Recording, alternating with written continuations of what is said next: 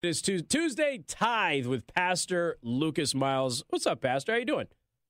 Hey, I'm doing great, Casey. Thanks for having me on. Well, I appreciate the time today. We're going to try and make this a regular thing on Tuesday for everybody out there. Tuesday Tithe with uh, Pastor Miles here. But I wanted to talk to you about a couple of things. We got a local story, and then I, I want to deal with a national story. And of course, if there's anything that you want to bring up that you think is relevant, please do. But I want to talk about House Bill 1346. Now, this is the this is the gender fluidity bill, I guess is what you would call it. Um, for those of you who don't know, this has been introduced by Representative Jake Teshka, and it provides that a school may not promote or encourage the use of or require, compel, or coerce a student, an employee of the school, or a staff member of the school to use a pronoun, a title, or other word to identify a student, school, employee, or other individual. Um, and it, it, it's basically, you know, you're not going to compel somebody to use a preferred pronoun. Am I understanding this right? that's what I read as well, and I went through the bill today and spent some time on that. I think it's very well written. Obviously, some strong names with uh, people like uh, Ateshka and King and Wesco being on this, mm-hmm. and uh, I think this is one that uh, you know, even if you've never called your representative before, this is the time to pick up the phone, call your representative, and make sure that House Bill 1346 uh, goes through. Yeah, and keep in mind that this is not saying that you know you can't use the pronouns, the preferred pronoun. It's that you're not going to compel anybody. This is almost like going back to what Jordan Peterson was really launched onto the international stage for resisting in Canada was that his position was that I would use the preferred pronouns of a student if they asked me to. I'm not going to have the government force me to do it. And considering we just, I did a story earlier, Pastor, about um, a counselor in another part of Indiana who has now been indefinitely suspended for confirming that a school had a secret policy to hide the preferred pronouns, the gender identity, and even any potential medical procedures that a student was undergoing from the family and the parents. And that counselor I mean, confirmed that has now been basically fired and and you know we're hearing horror stories like that across the country. I mean, I've had parents you know tell me about you know stories where schools are providing changes of clothes you know for students to kind of dress up as the you know as this alternative you know gender or identity that they have once they get to the school, and then helping them change back in you know before they go home with the parents. And really, what we're talking about here, it's not about this is not about targeting anybody. It's not about treating people any differently or poorly. It's really about constitutional rights. I mean, because all this is doing essentially is reinforcing the whole concept of freedom of speech that we have in this nation. That if a particular teacher does not feel compelled to call somebody by a different, you know, um, uh, name or different, you know, gender uh, than than what their biological sex is, you know, based upon their own personal beliefs, their faith, their religion, et cetera, that they don't have to be compelled or forced to do that. And so, you know, this is uh, this is really something that is going to protect teachers. It's going to create an environment where you know we're not just kind of bowing down to this wokeism and and and as we see you know so often is the case. Uh, but but really, you know, make sure that we have an environment that's focused on learning and not just you know uh, uh you know kind of I think catering to these agendas of the left. Yeah, and I want to make it crystal clear. I mean, when you read the the text, this thing's only a paragraph long. I mean, it's super easy bill, House Bill 1346. If you, as a faculty member or a student, choose to use the preferred pronouns of the other individual, you're allowed to. You're just not compelled yes, to do it. And and you have, um, if you believe that it's objectionable for whatever way, then you can find an alternative that would not be offensive to the student to use that. But you won't be compelled to actually use those preferred pronouns. But it goes into other things too, like nicknames, alternative names, and that sort of thing too. It's not just about pronouns. It goes through all of that, basically saying that we're not going to force anybody to get involved in you know people's identity or uh, fantasy or role playing exercises or what have you. And like you said before, you know it's going to protect their freedom of speech, and you know by default for a lot of people their freedom of religion as well. I, I think it also brings the parents back into you know the equation. It gives them an opportunity that you know in order to be able to um, you know really uh, have the school you know participate in calling uh, an unemancipated minor you know by you know whatever this preferred pronoun is or nickname et cetera that they want the parents to be involved in that process and they want evidence that that this is medically, you know, a it, that a doctor takes this seriously and it's something that the school needs to address. So, it, you know, for somebody out there who's maybe uh, maybe not a Christian or or you know uh, doesn't necessarily have, you know, they're more concerned about that student being called that preferred pronoun. It does not limit that from happening.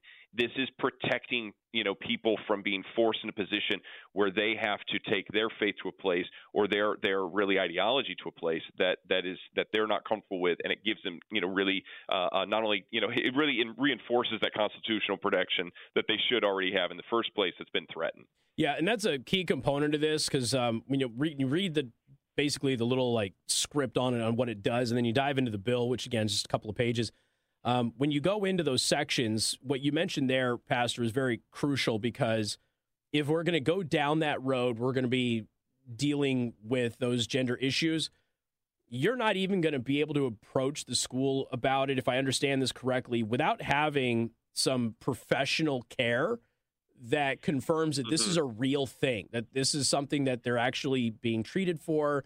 You're not going to have, you know, a kid just for the sake of attention swapping out their genders and their pronouns every single day and making everybody's life difficult because they're trying to get, you know, be the class clown or whatever. You're going to have to prove that there's a real condition here uh, that needs to be addressed. So that way, there is a path uh, for people who are dealing with actual gender dysphoria, and and that there is a process that plays out that is now codified so that the faculty of the school knows what to do.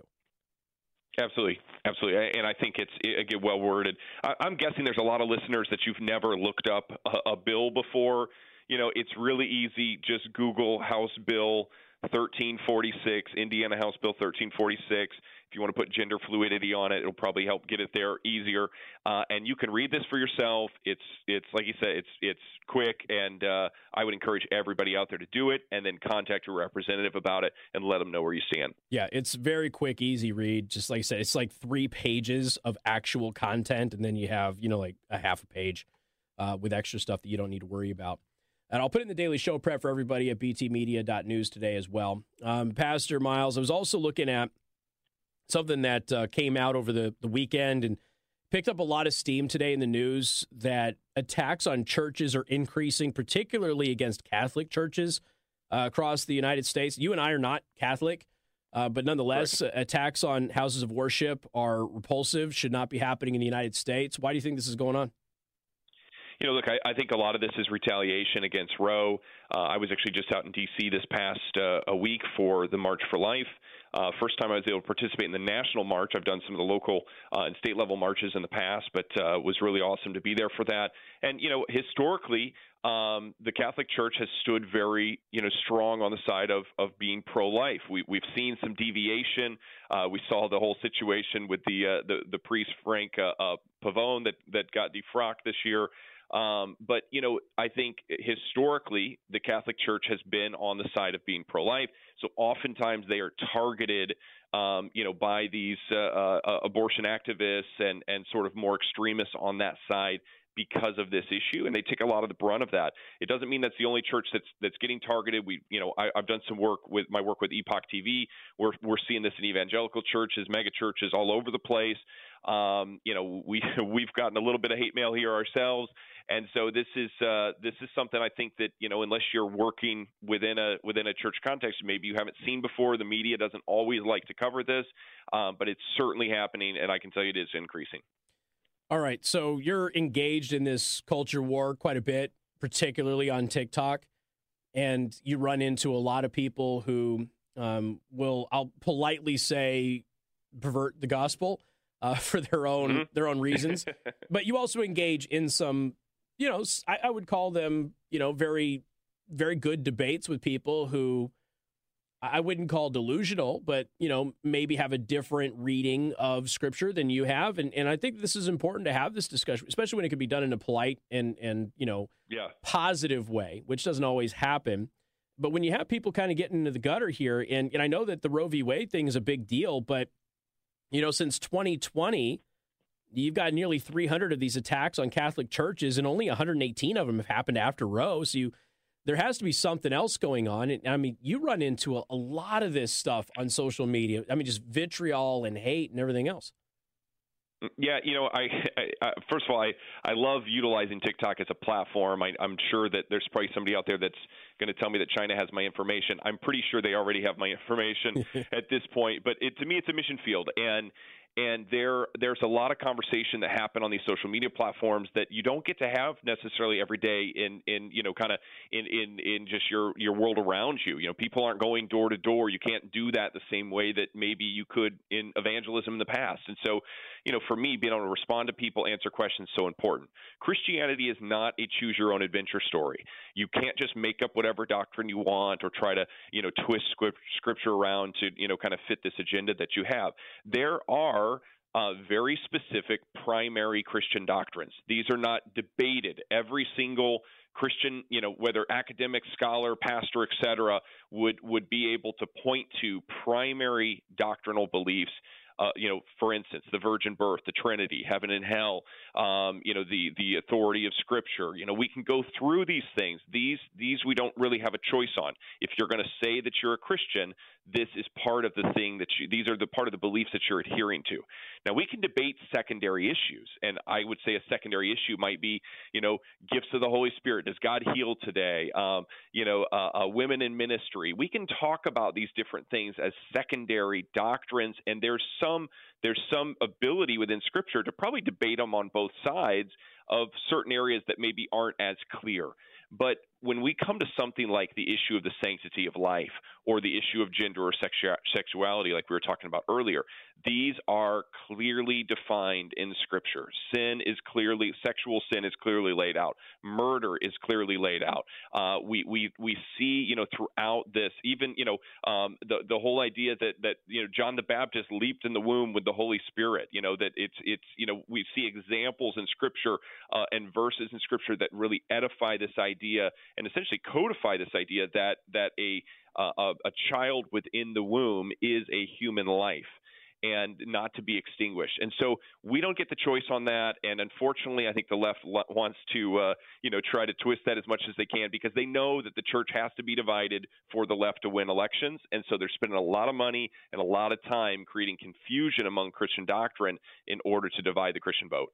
And with any institution, leadership changes in churches, and I've, I've gotten this over the past couple of months, Lucas, about, hey, uh, my church isn't what it used to be, and I don't know where to go.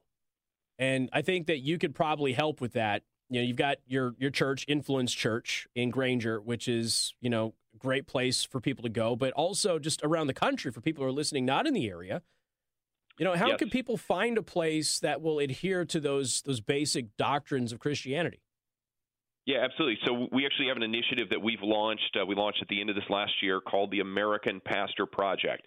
It's AmericanPastorProject.org is the website, and we encourage anybody who is a Christian uh, pastor, Christian content creator, maybe you're in Christian publishing or media or broadcasting in some form, to go there and to sign our statement. And this does two things. First of all, it's a commitment on your side that you're adhering to the basic tenets of Christian doctrine and that you are not going to use your pulpit or platform to promote wokeism, uh, CRT, pro-abortion, pro-LGBT, uh, you know, trans, etc. You know, ideology, you know, from from the the from your ministry. And the second part of that is it allows people, like you said, who are looking for a solid church we have a map locator on AmericanPastorProject.com, or excuse me, AmericanPastorProject.org.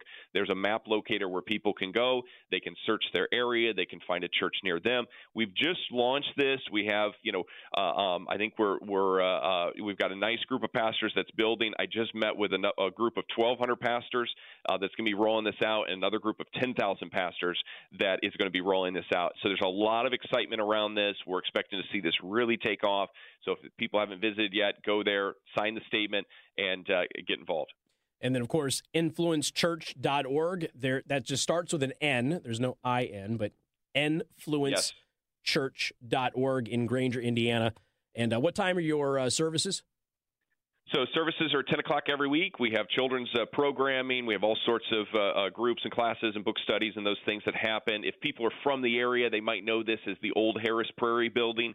Uh, so we, we we took over the property in May, uh, and bef- I think bef- after that it was a Vineyard Church for a little bit, but Influence Church right there at Capitol and 23 in Granger. Pastor Lucas Miles, we appreciate it. Thank you so much. Thanks for having me on, Casey. Talk soon. Take care. Got more coming up. Newstalk 95.3, Michiana's news channel. Casey Hendrickson.